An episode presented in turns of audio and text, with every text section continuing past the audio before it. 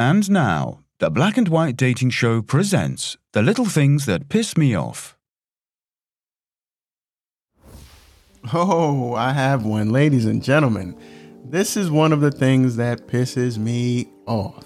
Okay, let me let me let me take my glasses off for this one. Okay, so, yeah, so we can see. You need to see what I'm talking about here, ladies.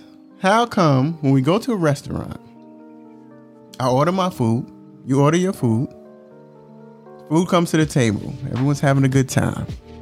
I get my steak, you get your lobster, your salmon, whatever it is, the, the seafood that you ladies order. When I start eating my food, how come you want to taste my food? Why do you want to taste my food? I didn't ask to taste your food. And then you try to offer me some of your food, like, oh, here, some taste some of mine. No, I don't want to taste none of your food because I didn't order the salmon or the lobster or whatever it is that you ordered. I ordered steak. I want steak and potatoes. I don't want any salmon. I don't want any lobster. I don't want anything else on your plate. I just want my steak. I just want to enjoy my steak in peace. I mean, I don't know. I don't understand why this happens every time. I can tell you every date I've gone on.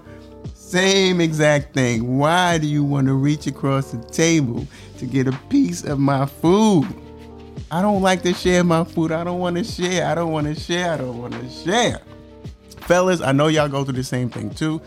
It's enough to make me want to scratch my peanut head because I don't understand what's going on here. Ladies, help me out. Fellas, I know y'all going through it too, but this is one of the things, the little things that pisses me off. I don't know. And that was The Little Things from the Black and White Dating Show.